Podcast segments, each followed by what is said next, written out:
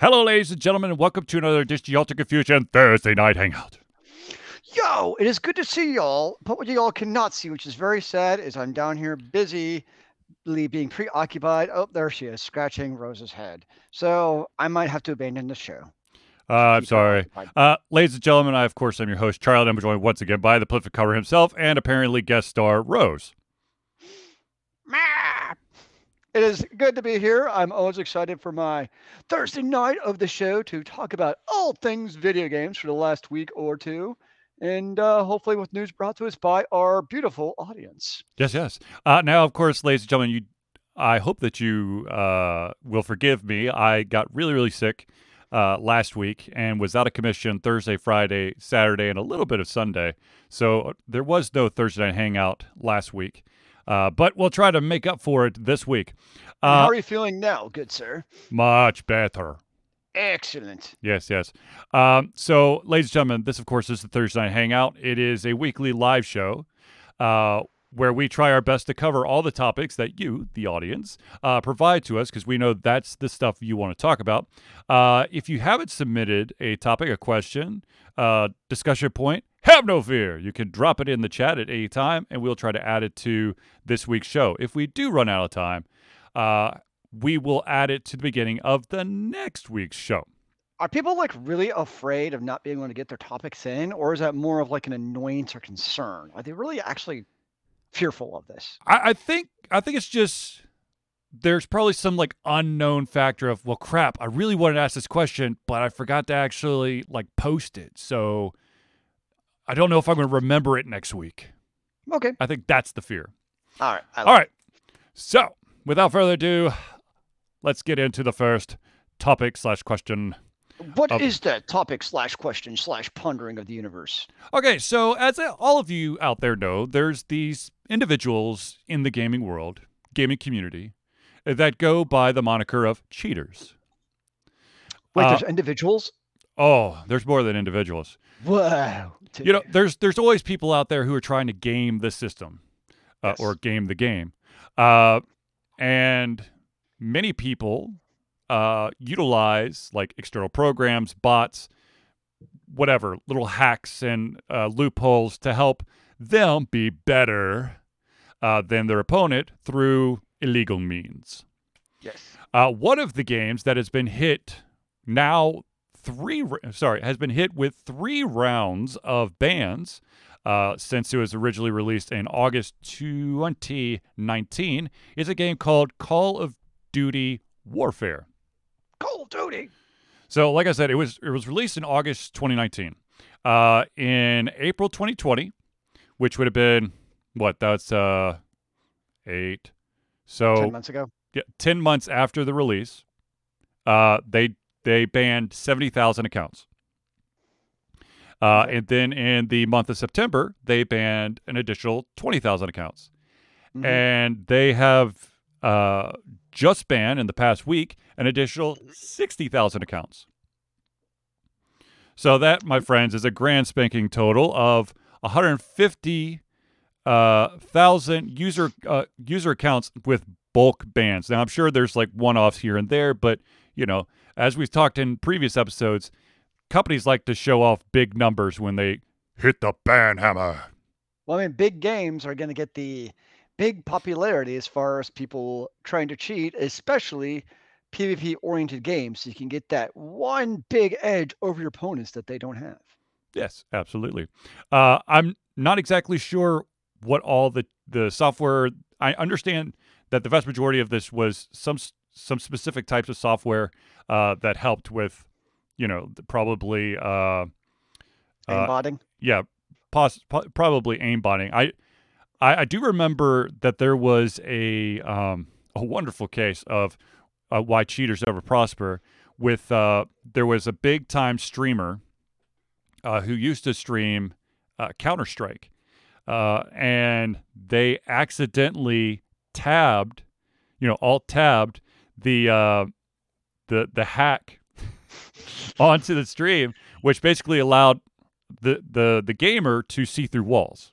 Nice. Like, that was a bad old tab, yeah. Mm-hmm.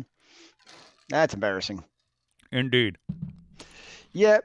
I mean, cheaters suck, especially online games, because they're ruining the experience for other gamers. Okay. And creating a unintended advantage that is outside of the social construction of what we've created for the normalcy of a game. And it just, people suck. See, okay, see, here's the thing. And I mean, I might be in the minority. If, once again, if you're going to cheat, okay, if you're like, oh my God, I suck at this game, I have to cheat to make myself feel better about myself, then do it in single player. If you're going to cheat, do it in single player. Yeah, right. I mean, if it's a single player, then I really don't care in that case. There's some people out there like, but you should cheat like ever. That's different. If it's not, it comes down to basically ethics in general. If it's not bothering somebody else, it's really only affecting yourself, then kind of whatever. Like, yeah, do your thing. Yeah. Of course, it becomes tricky, like, say, a game like Diablo, right? Yep. That is, you can play the entire game single player, but you can also then jump in a multiplayer. So there could be a little bit of potential gray area there. I imagine your circumstance, you'd be like, well, if you're going to cheat, only do it if you're doing single player. But that player could also very easily then obviously jump into a multiplayer. Right. I mean, that was always, you know, especially old school Diablo with the dupe cheats was a huge deal. Mm-hmm. I remember doing that probably around, what was that, like sixth grade up at our friend's house. But like, it was also at the time, it was a novel thing.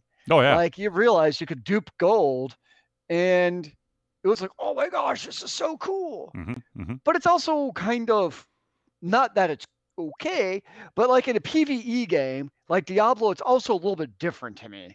Because you're not real. I mean, okay, you get advantage over another player for PvE, yip-de-doo. A player versus environment, just in case no one knows. Player versus environment. So I know there's ladders and whatever, but still, okay, it's player versus environment. It's not the end of the world necessarily, but player versus player PvP, that's like a whole different ball game, which I would imagine that's where the majority of cheating goes. Oh yeah, because there's such a large incentive to cheat in the PvP games, because you want to show that you're better than everyone else, even though if you have to show you're better than everyone else by cheating, are you really better than everybody else? I don't know. Maybe we should ask the Houston Astros what they think. Ouch. Oh. Ooh, that stings. No, see, the thing is, and I'm right there with you, Zelius, and I just want to put a little asterisk by when Zelius is talking about player versus environment, PvE, I'm assuming that you're just doing single player offline, or it's how offline you could get now, sure. Not multiplayer with PvE elements. Yeah, which is how MMO is. MMOs. Like when you play Defiance. Like Defiance is there's no technically single player Defiance, but you can play it single player like. Yeah, exactly. Yep. I hear that. Man, I got to stop moving around. My camera just went, there we go. My camera keeps going. I was like, is that my glasses? So it's my camera. I drank a little bit. Is it too much already? And I apologize, ladies and gentlemen. I was moving around so I could get my Mountain Dew because I'm thirsty. I thought you were just very excited, and the camera just couldn't keep up with that too. Charlie being the Flash. Yeah. The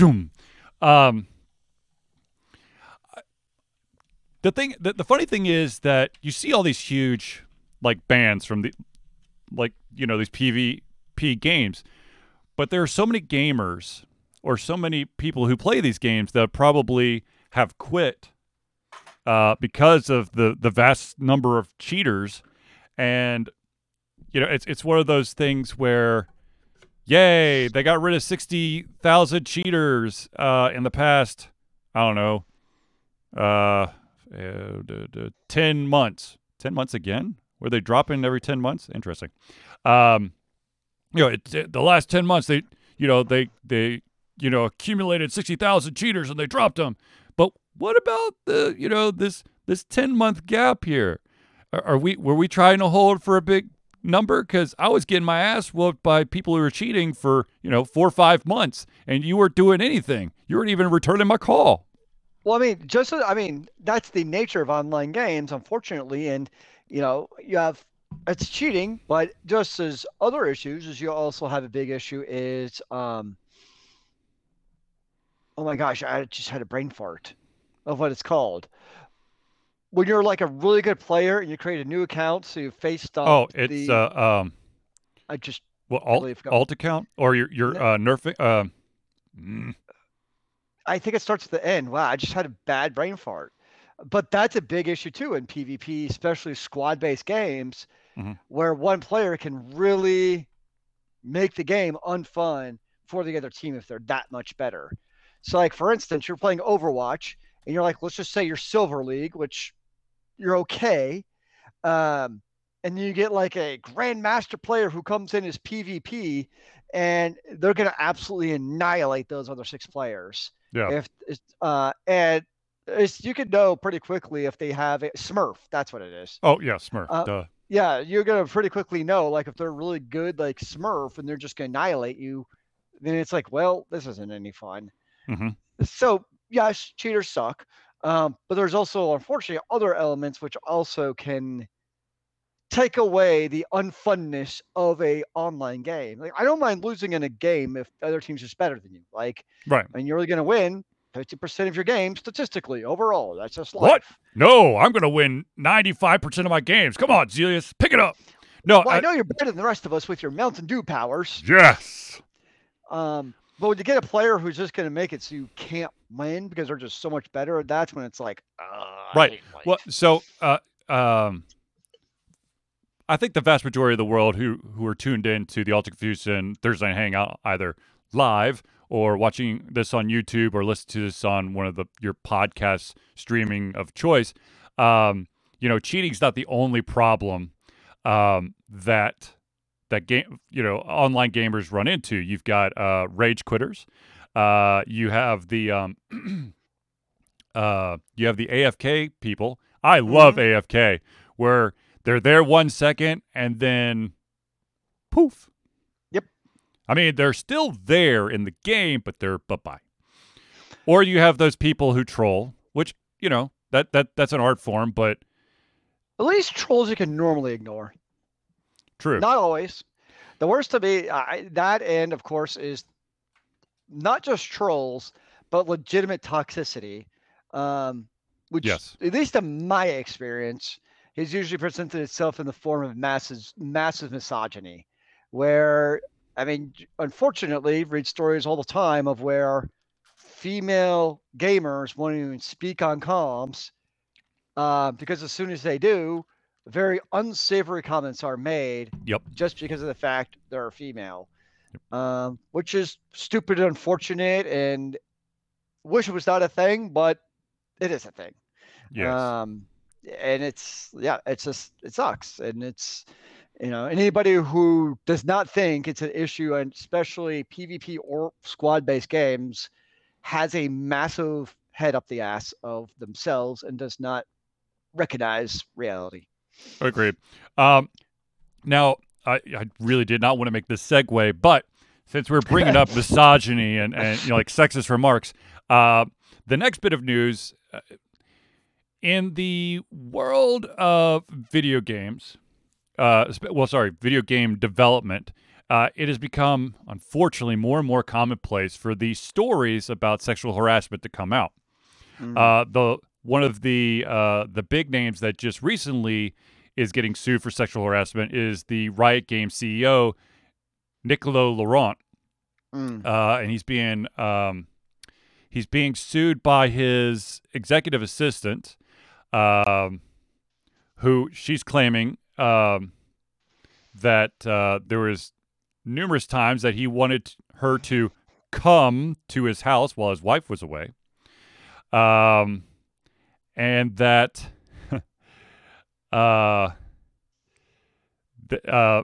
she had to, that she left the company in 2020 based on multiple well-documented complaints from a variety of people. Wow. Now. Here's a fun little tidbit about the CEO. He apparently was quoted telling female employees to handle COVID stress by having children. Yep, I would say that's no bueno. Yeah. No, yep, no, that's not good. Now, of course, as PR firms go, the PR branch of Riot Games has come out and said that the CEO has pledged his full cooperation and support during this process, and that they are committed to ensuring that all claims are thoroughly explored and appropriately resolved. Now, I'm going to be 100% honest with you. That is a crock of shit.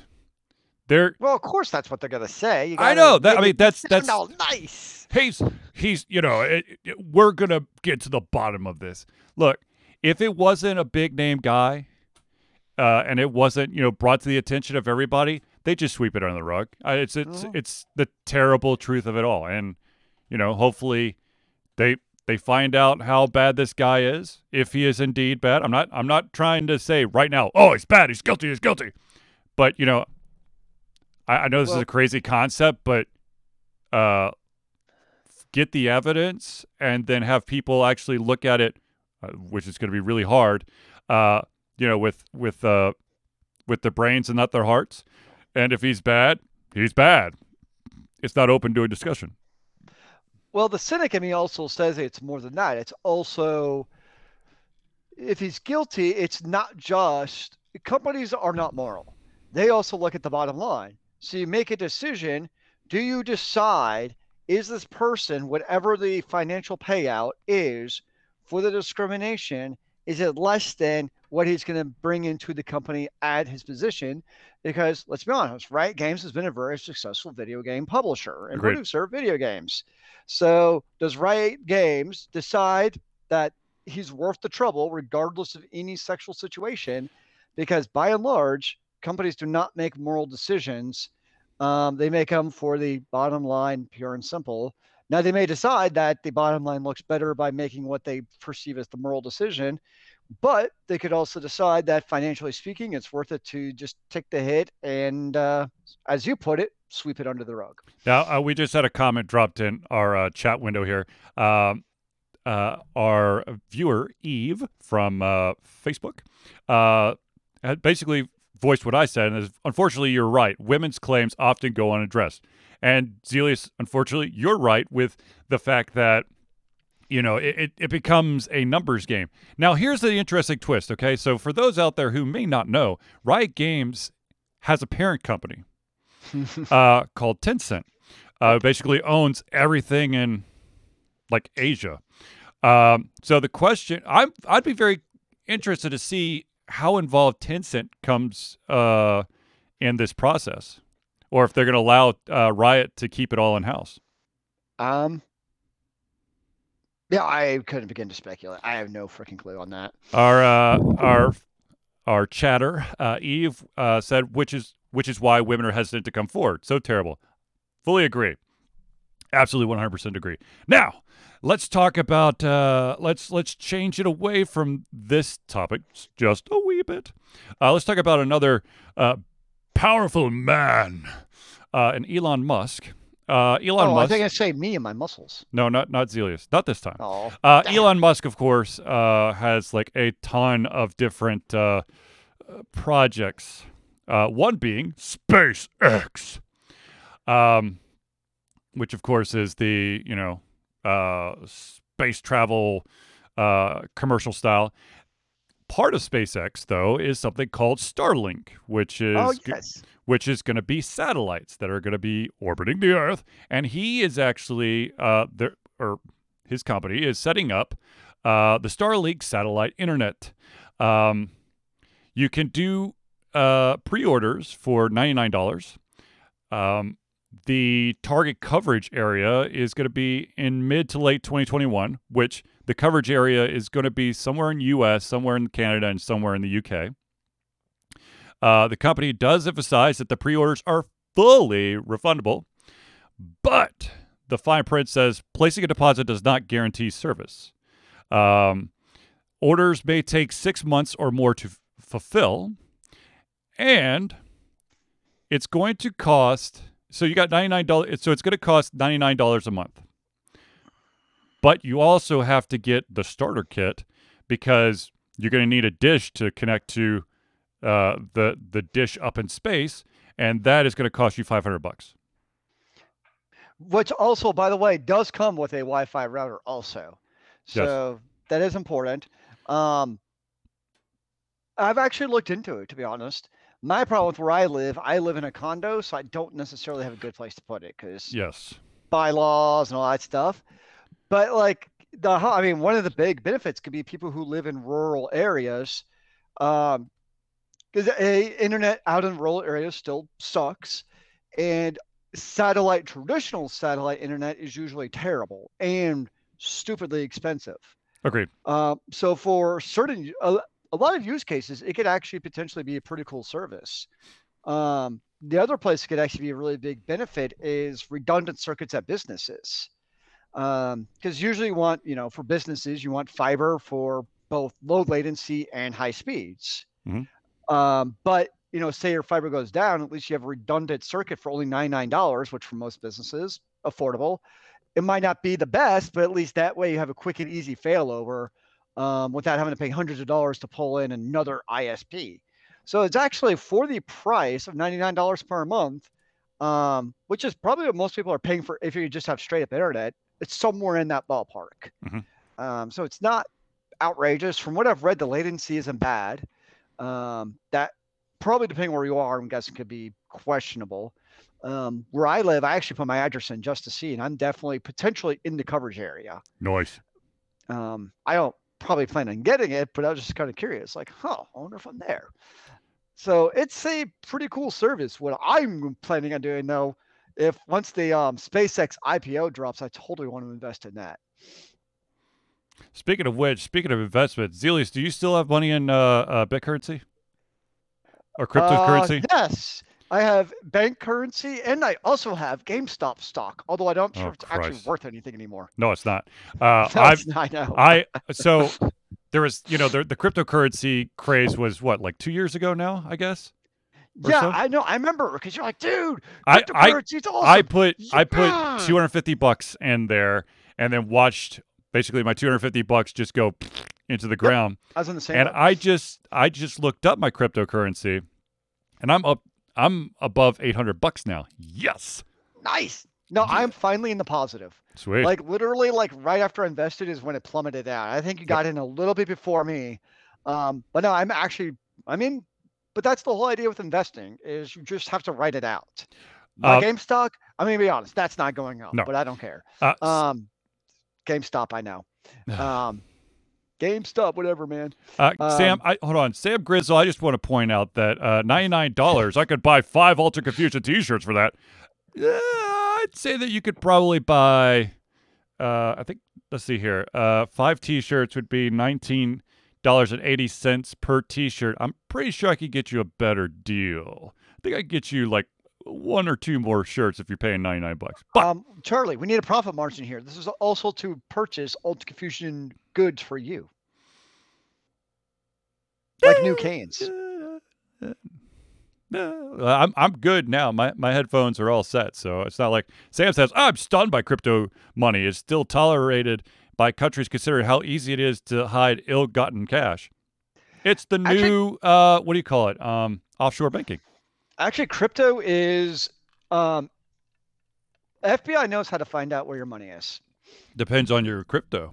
Crypto's not as encrypted as people. It's encrypted, but it's actually trackable. That's the difference. It depends on your crypto. You Dude, believe what you want to believe. I have been watching these seminars. I don't know. I'm just blowing, Welcome to Charlie's TED Talk. Haha! I watch videos and they tell me the truth, therefore it's true. I have drank the Kool-Aid. It's now is the big one. What is it? Dogecoin? Yeah. Yeah, that's the big one now is Dogecoin to invest in. Whatever, man. Whatever. But, it's... I'll be very interested to see how this Starlink stuff goes. Every single time I think satellite connection, it kind of gets me a little spooked. And then there was a story a couple months ago where I think it's NASA was basically like, we got to stop putting more satellites in the sky. We're going to charge you like an arm and an effing leg if you keep throwing stuff up there because it's just going to be too cluttered. And then Elon Musk is like, I am replacing all of your stuff with my stuff, and I'm giving you a discount. We could put my satellites up. Like, Sam goes, is it really that traceable?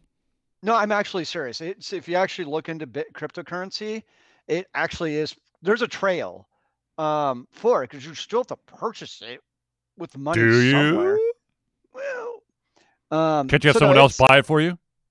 Well, okay, yes. Aha! Aha! Flaw! Loophole! But then, you know what? One person knowing it's a secret, two people knowing it is now just out in the open. Oh, I'm sorry. The guy, there was a guy who invested $4,000 into this cryptocurrency, and then he mysteriously died. Now, what is true though is cryptocurrency is almost impossible to hack. Meaning, each crypto hash is basically unduplicatable just due to people much smarter than me who came up with the algorithm how to create your crypto coins. There you go. Okay, so speaking of big name companies, let's talk about Google. And more specifically, the Google Stadia, the game streaming service through Google. Oh, dear. So first off, many people out there have probably either played or have heard of a game called Terraria, which is a, it's kind of, I know I'm going to get a lot of very angry people screaming at me, but I kind of see it as like the 2D version of Minecraft. Now, I know there's a lot more that goes into it, but that's the quickest way for those who don't know what Terraria is to explain it, okay? Just giving it a genre to frame the conversation. Yeah, you basically you harvest the wood and the dirt and the rocks, and then you can build stuff. The big thing that has to do with Terraria and Google Stadia is that, thank you, Zelius, the very world is at your fingertips as you fight for survival, fortune, and glory. Delve deep into cavernous expanses, seek out ever greater foes to test your mettle in battle, or construct your own city in the world of Terraria. The choice is yours, blending elements of classic action games with the freedom of sandbox-style creativity. Terraria is a unique gaming experience where both the journey and the destination are as unique as the players themselves. That actually sounds like a fun game. Once you figure out, like, here's the thing. My problem, I've played Terraria and I actually got a little bit into it, but my issue with Terraria, and it's the same with Minecraft, is that you really need to start with a wiki, because it's not,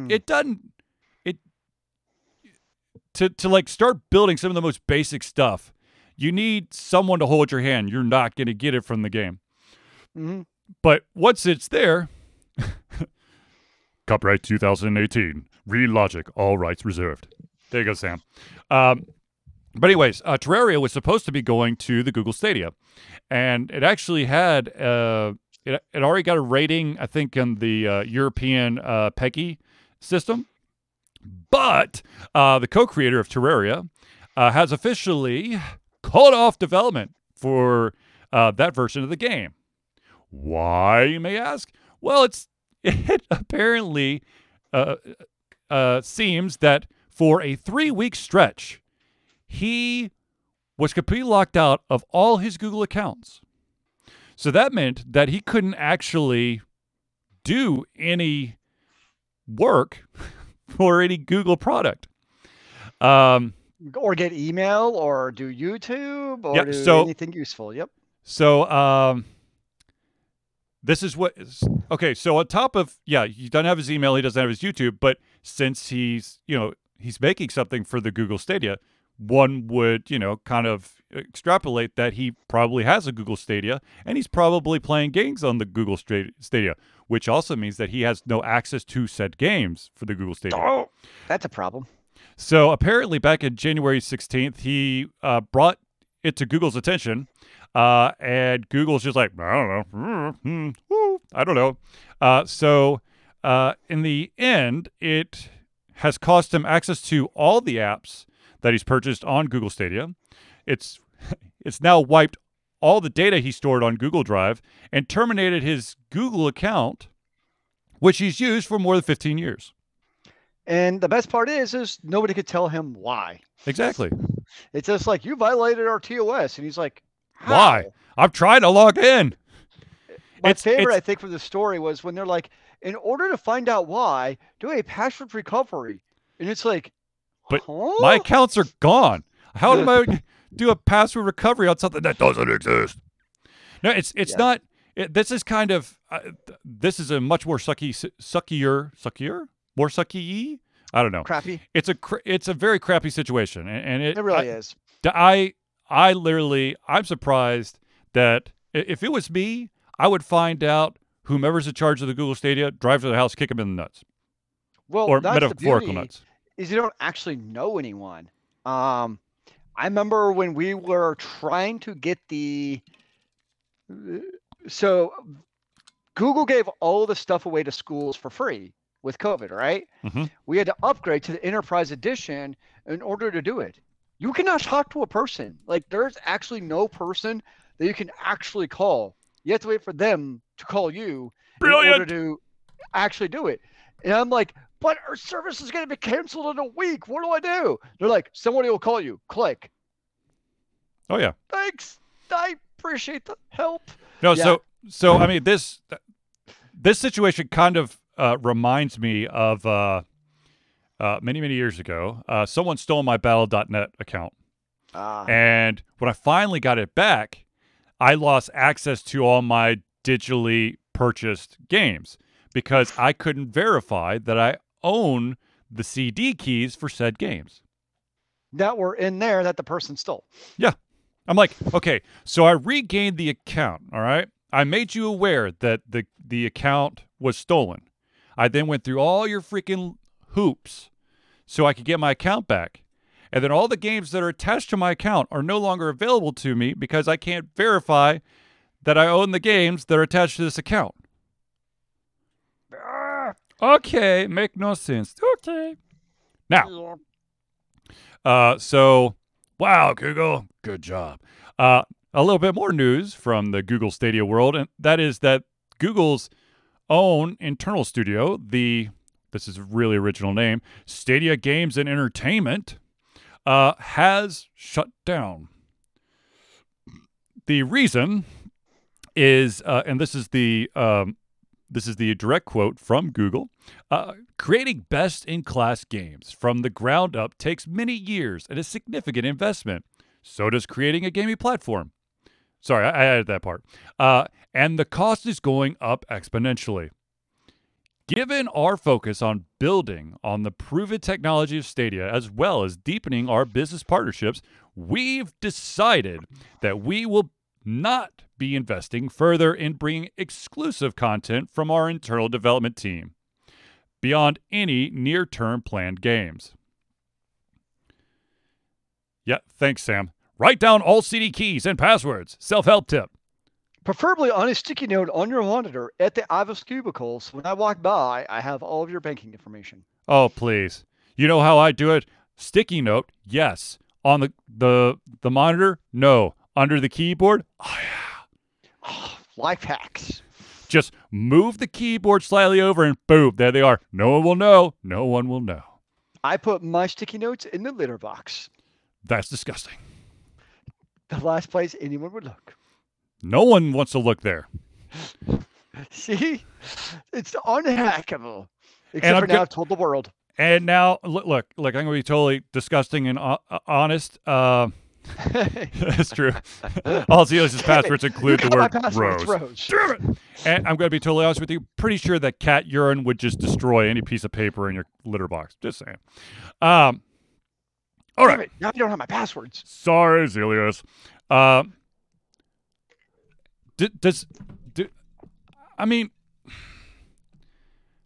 Is Google Stadia really working well? I don't know. Like, I don't know anyone who actually has Google Stadia. It's like, oh my God, this is like my favorite console platform.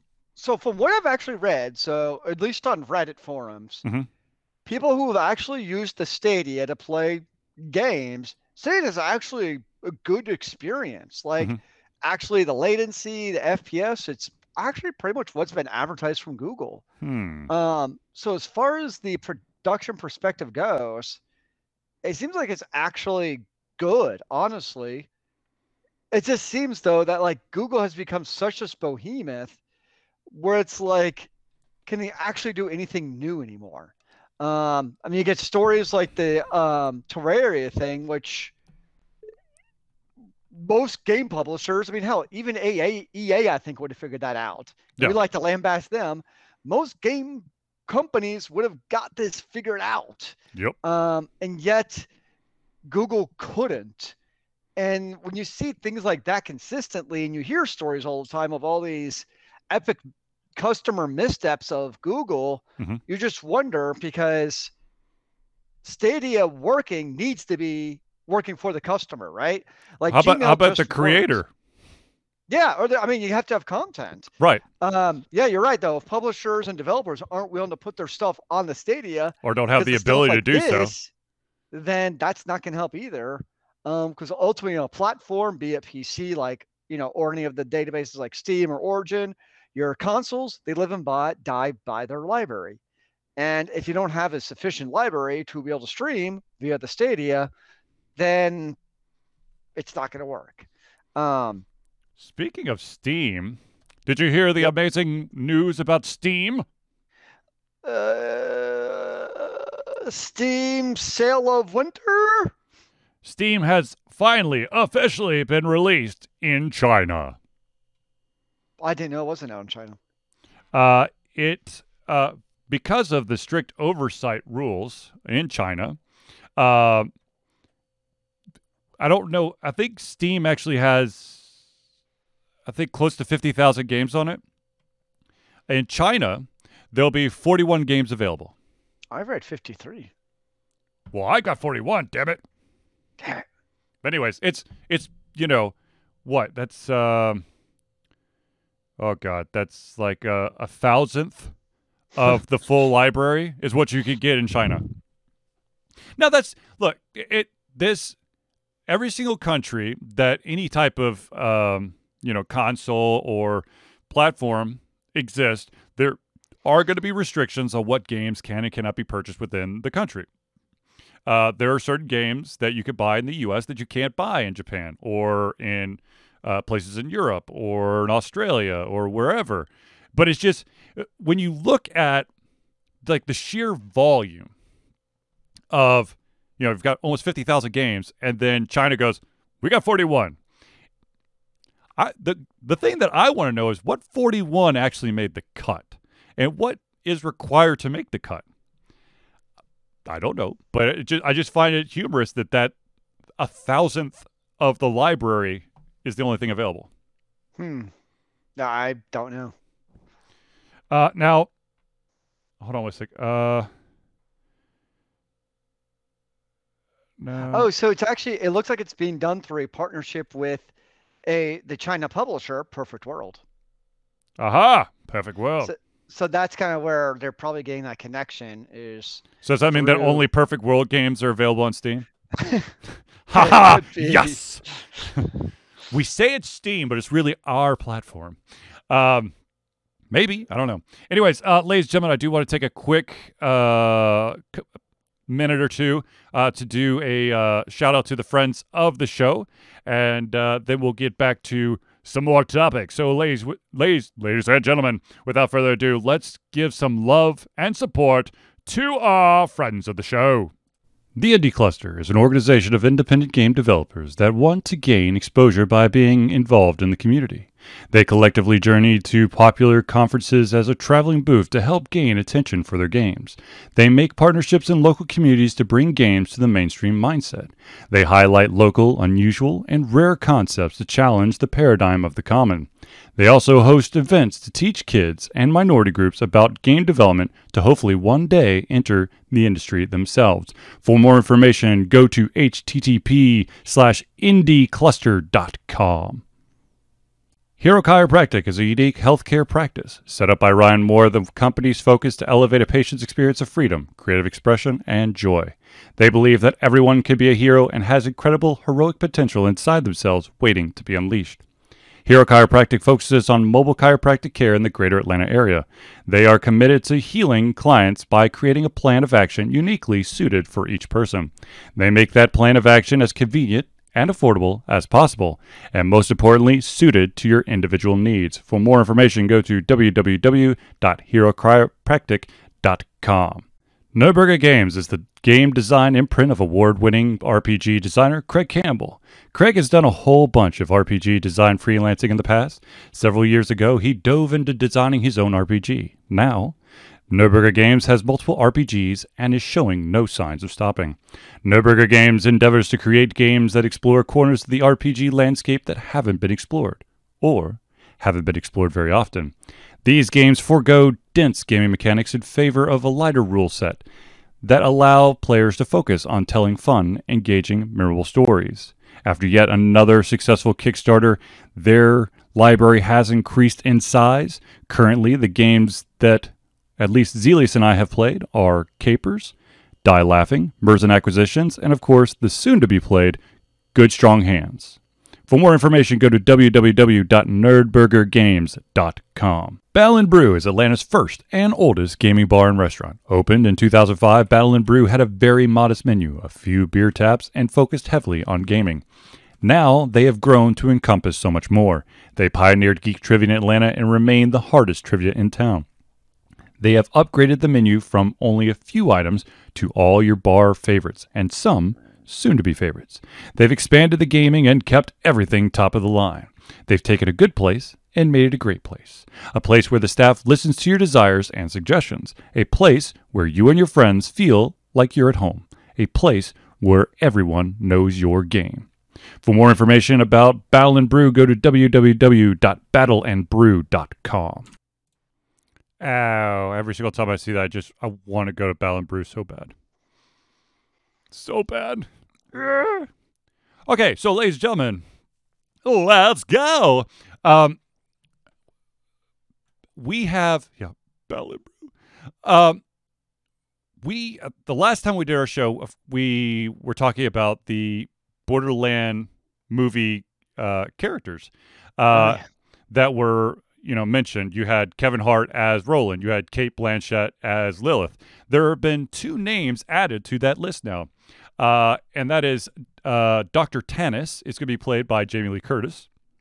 For those of you who don't know, Dr. Tannis is the scientist and archaeologist who specializes in Iridian artifacts and technology. She was basically a huge part of the first Borderlands game. And then, as I stated before, I really wanted to see who they were going to do for Claptrap. And Jack Black is going to be Claptrap. Oh, yeah. Okay. This is actually getting to be a very interesting cast. Yes. Of characters. Jamie, it's funny because Tannis is younger than Jamie Lee Curtis. We'll just say that. But yes, at the same time, Jamie Lee Curtis has that same kind of character as Tannis. Agreed. So I could totally see that working. I mean, age for this doesn't really...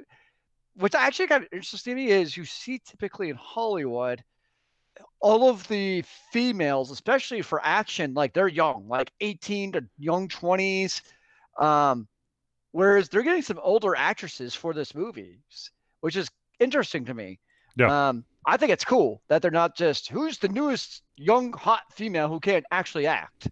They're actually getting people who can act for Borderlands of all movies, which is kind of ironic to me. But I mean, this is Jack Black as Claptrap. That's gonna be awesome.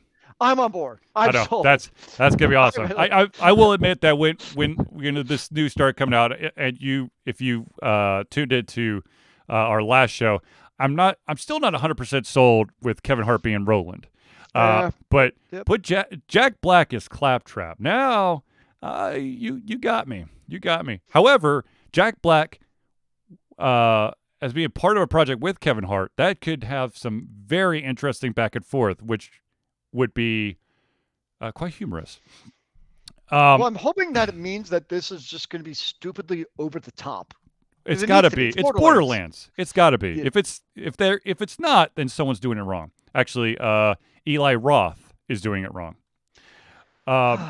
That does not inspire confidence. But apparently the writers, I don't remember what they wrote, but I've heard a really good thing about the writers who actually wrote the script. So we'll see. Yes, we'll see.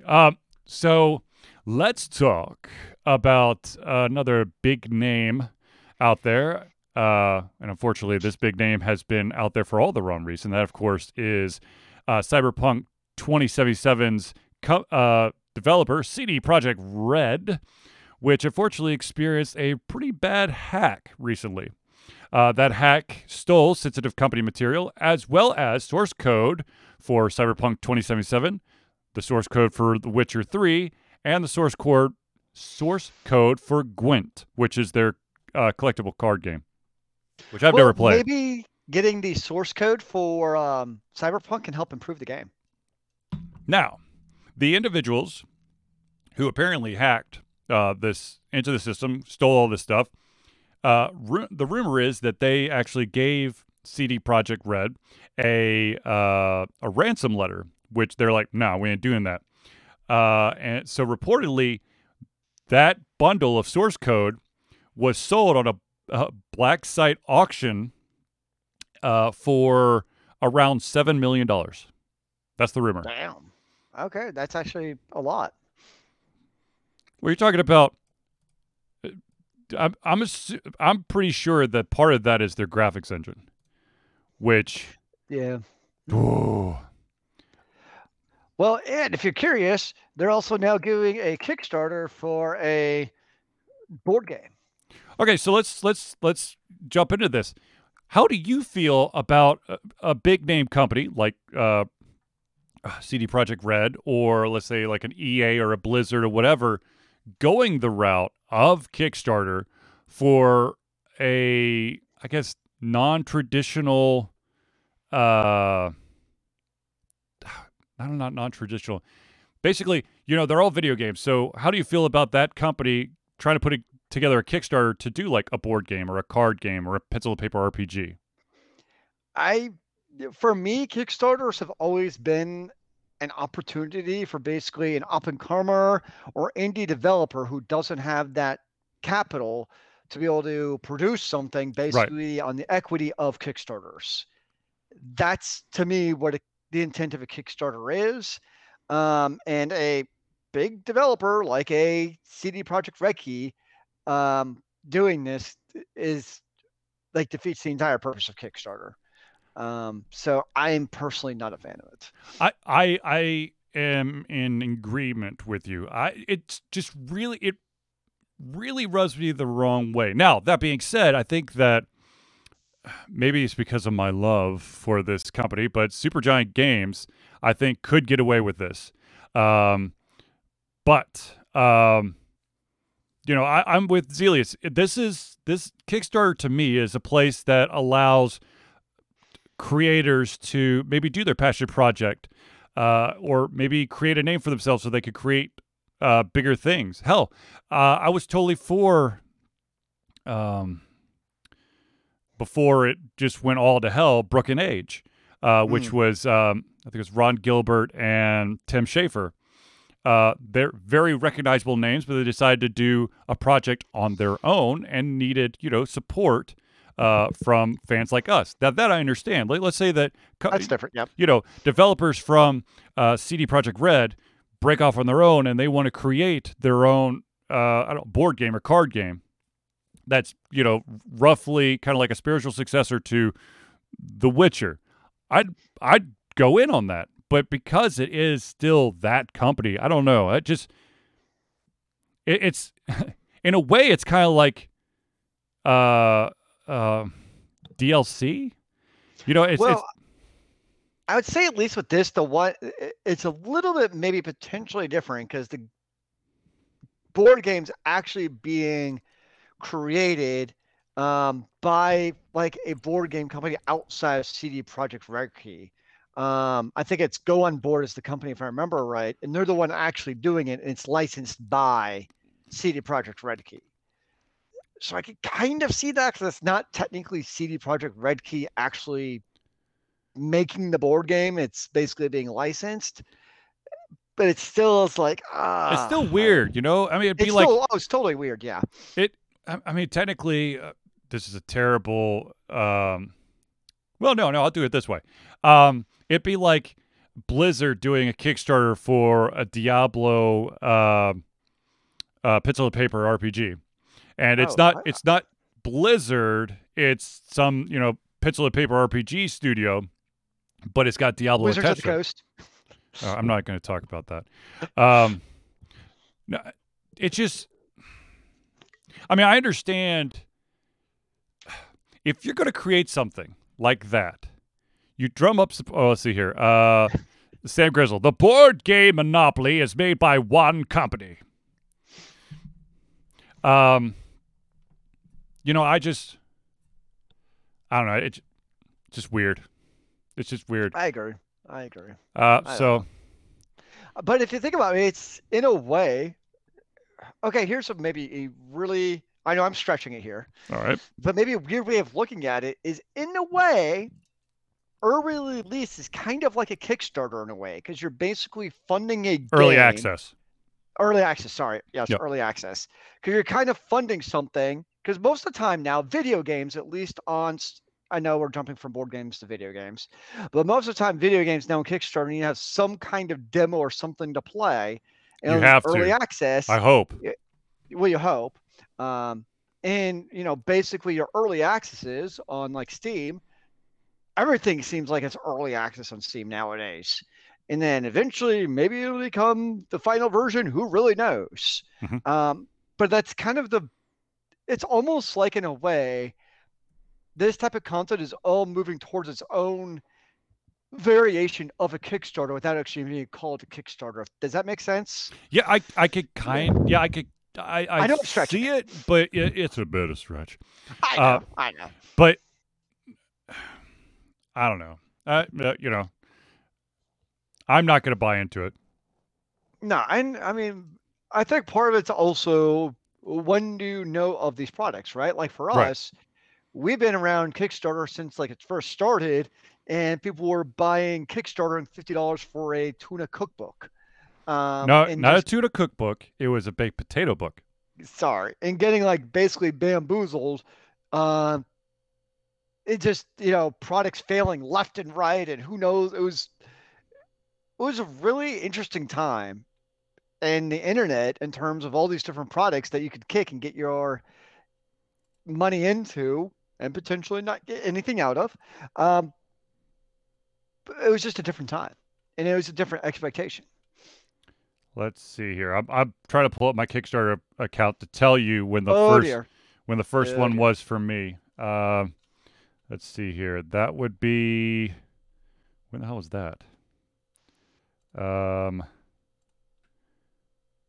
Let's see here. This was, crap. Come on. The campaign closed. Where the hell's the campaign info? Damn it.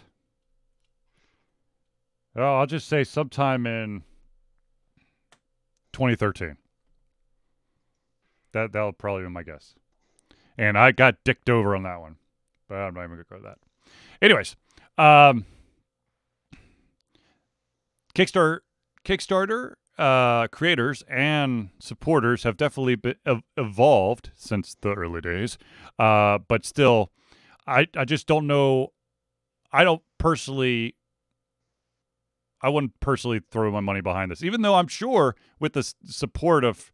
Actually, to be honest with you, I think these guys, the go on board people, are probably not going to be. The problem with having a publisher is the publisher can dictate what you can and cannot have in your game, or we're allowing you to use our IP, so you have to follow these rules.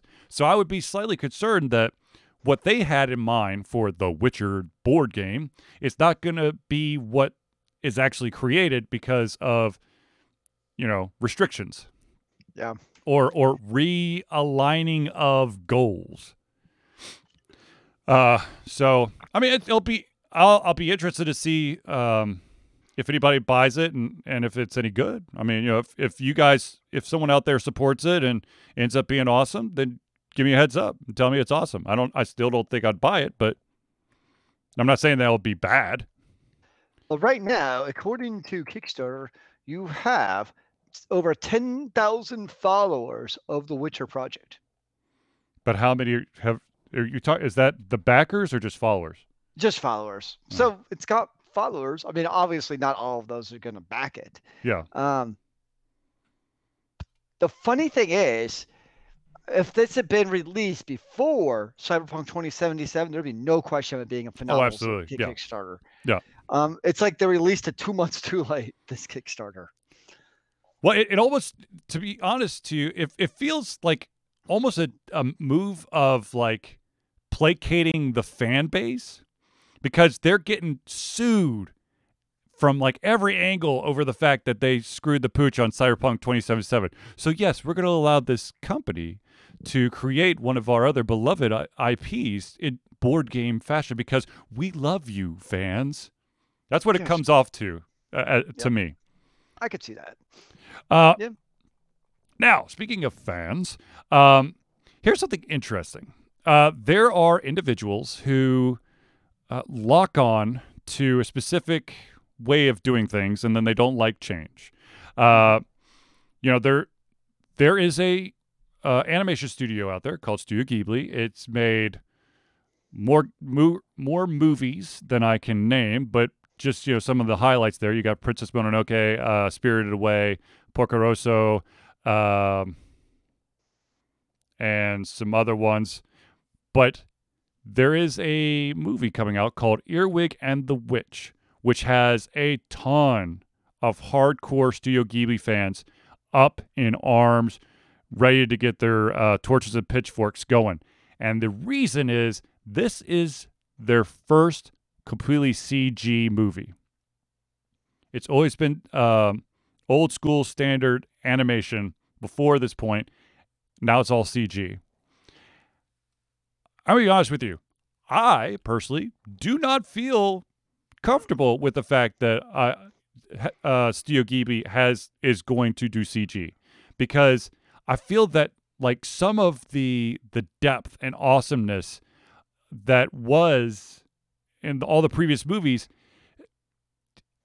I'm not saying that CG makes it like gimmicky or feel cheap, but you gotta like knock it out of the park. And with the way that I have grown accustomed to how Studio Ghibli movies look, trying to make it, that 3D CG, I just feel like it's not going to connect as well. And the story might be amazing, but I think it will take me more time to actually really appreciate it than I would if it was just, old school standard animation. So I'm taking a quick look at some of the CG from it. Mm-hmm. It definitely looks like they're almost going for a very accentuated CG effect. Yes. Like in terms of almost like old school plays where everything was very over the top and enunciated. So it could be, I'm just obviously projecting here a little bit because I don't actually know anything about it, is that, I mean, they know how to tell a story. So it could be that they full well intended for this to be CG with this type of animation to help further tell the story that maybe they felt they could not do a traditional animation. No, the paycheck was humongous, and they were like, we could do a CG movie. That could be it, too. That's really what it boils down to. I think Earwig and the Witch, they might actually have an exclusive on HBO Max for that, for like the first. Oh. Whatever. If there's enough zeros on that paycheck, I think they'll bend the rules in this crazy-ass world we live in. Let's see here. I'm trying to pull it up real quick here. Is it really so crazy if it's large paycheck? Just saying. No, it's not crazy, but it would make a lot more sense. Yes. I love this. Wow. User review. CGI was terrible. The movie wasn't good, and the characters were terrible. This was just horrible. Oh, wow. God awful, not what Ghibli was. Nice. I don't know. I just it just looks. It doesn't look at. This is gonna sound funny, but it doesn't look as crisp as all the other movies, even though some of those movies are from, I don't know, like the 80s.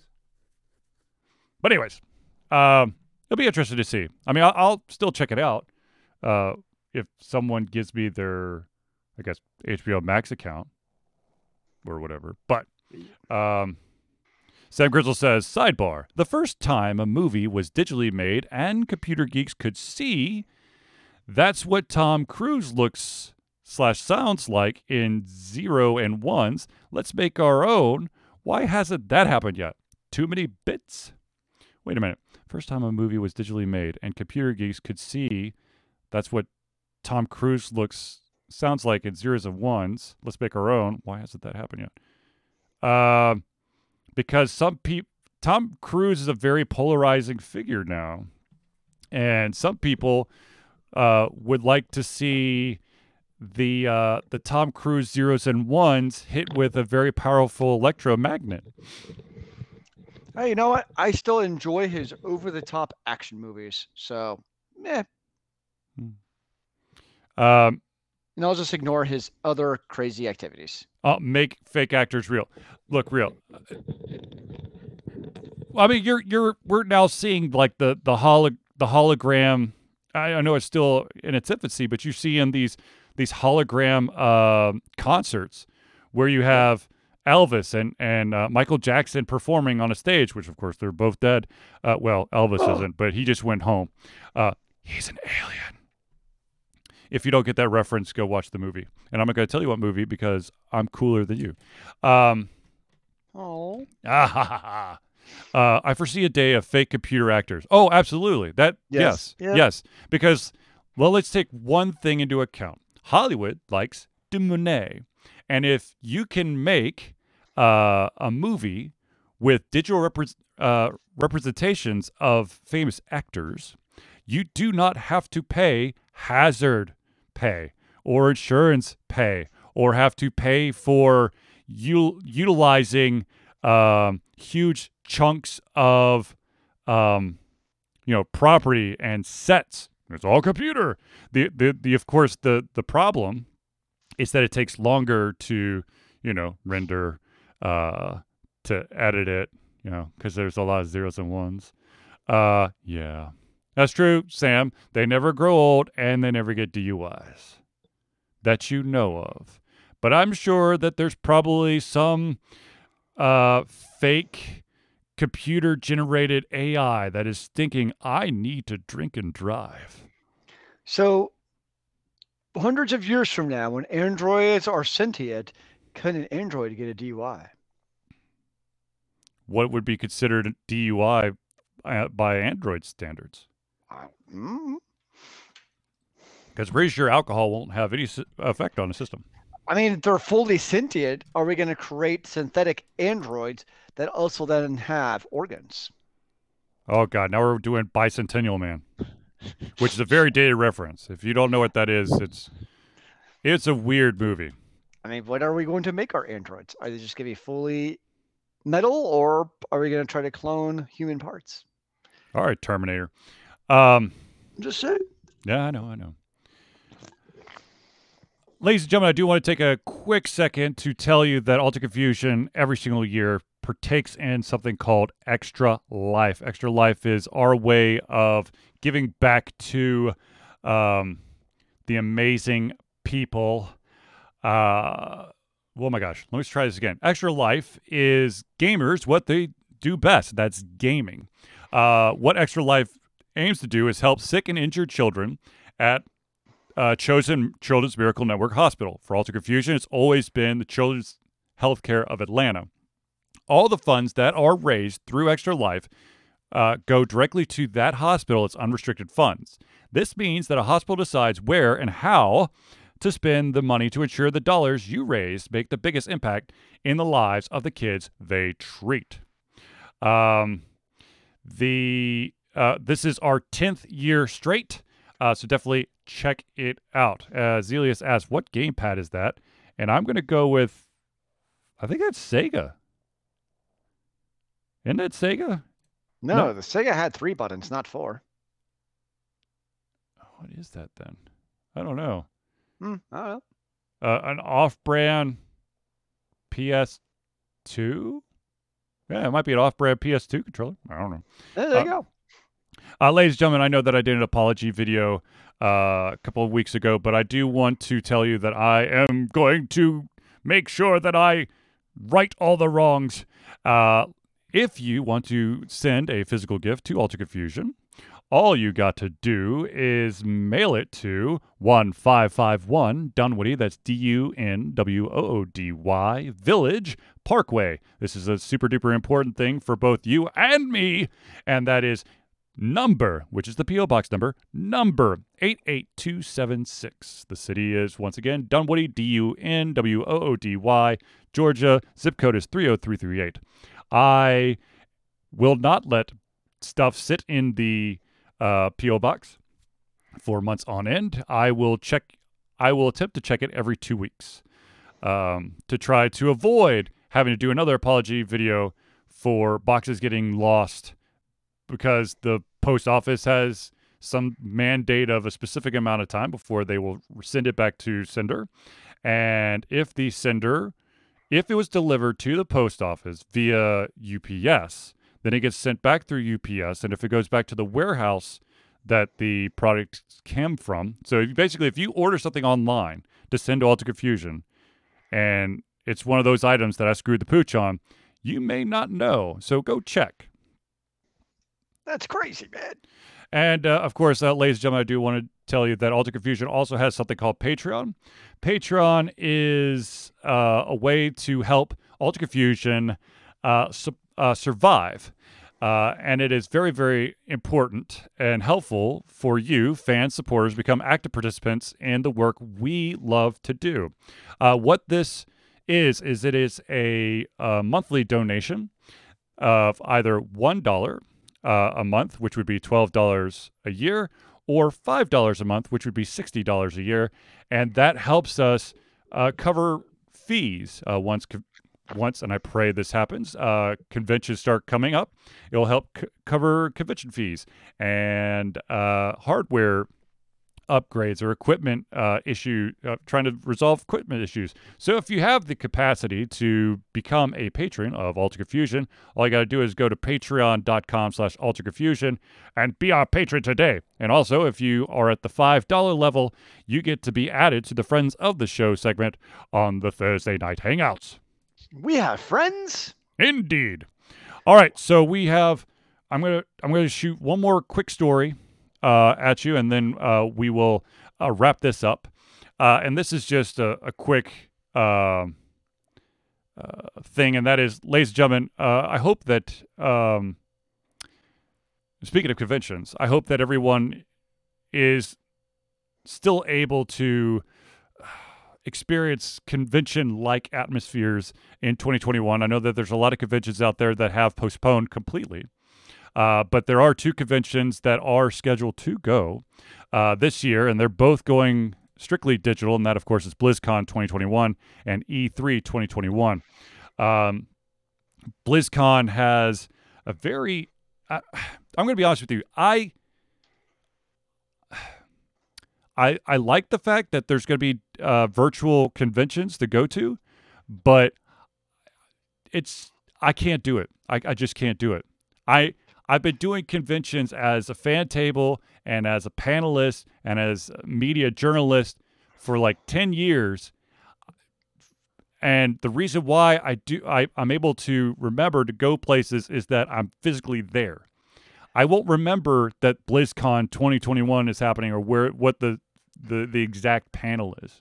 But yet you remember every Thursday night. I have faith in you to remember these things, sir. I have okay, first of all, it's every Thursday night. I have to come to my computer every Thursday night. I also have reminders on basically 7 different calendars. And I actually talk to people about the upcoming show. So it's not... What if I called you every hour and be like, remember, go to your convention, sir? You wouldn't do that. That's just true. Yeah, exactly. What if Sam called you? Sam would be more likely to be like, you know what? I saw a really good Battlefield video that really enhances or showcases why you should play the game. And I'll be like, Sam, as I've discussed many, many times, I don't play those type of games. I have nothing against those games. I'm sure they're beautiful, breathtaking, amazing, but it's just not my type of game. Felt like it's a good time to start. No, thank you. All right, ladies and gentlemen, I think this is the closing part of the... There goes Sam. Battlefield 1 is the greatest FPS of all time. There's many people who would think otherwise. But if that is your opinion, I believe you, that you believe that that is it. They are wrong. Okay, so ladies and gentlemen, we have unfortunately reached the end of our show for this week. If you have any topics that you didn't get a chance to drop into the chat, or that you want us to talk about next week, all you got to do is hit us up through any of our social media means, or drop in the chat next Thursday. But with that being said, ladies and gentlemen, I want to thank everyone for tuning into the Ultra Confusion Thursday Night Hangout. For myself, Charlie, and Zelius, it's been a pleasure to give you our earth, come our heads, our mouths, and of course, our hearts. We'll be back next Thursday for another Ultra Confusion Thursday Night Hangout. Remember, kids, keep on gaming in the free world. Amen to that, brother.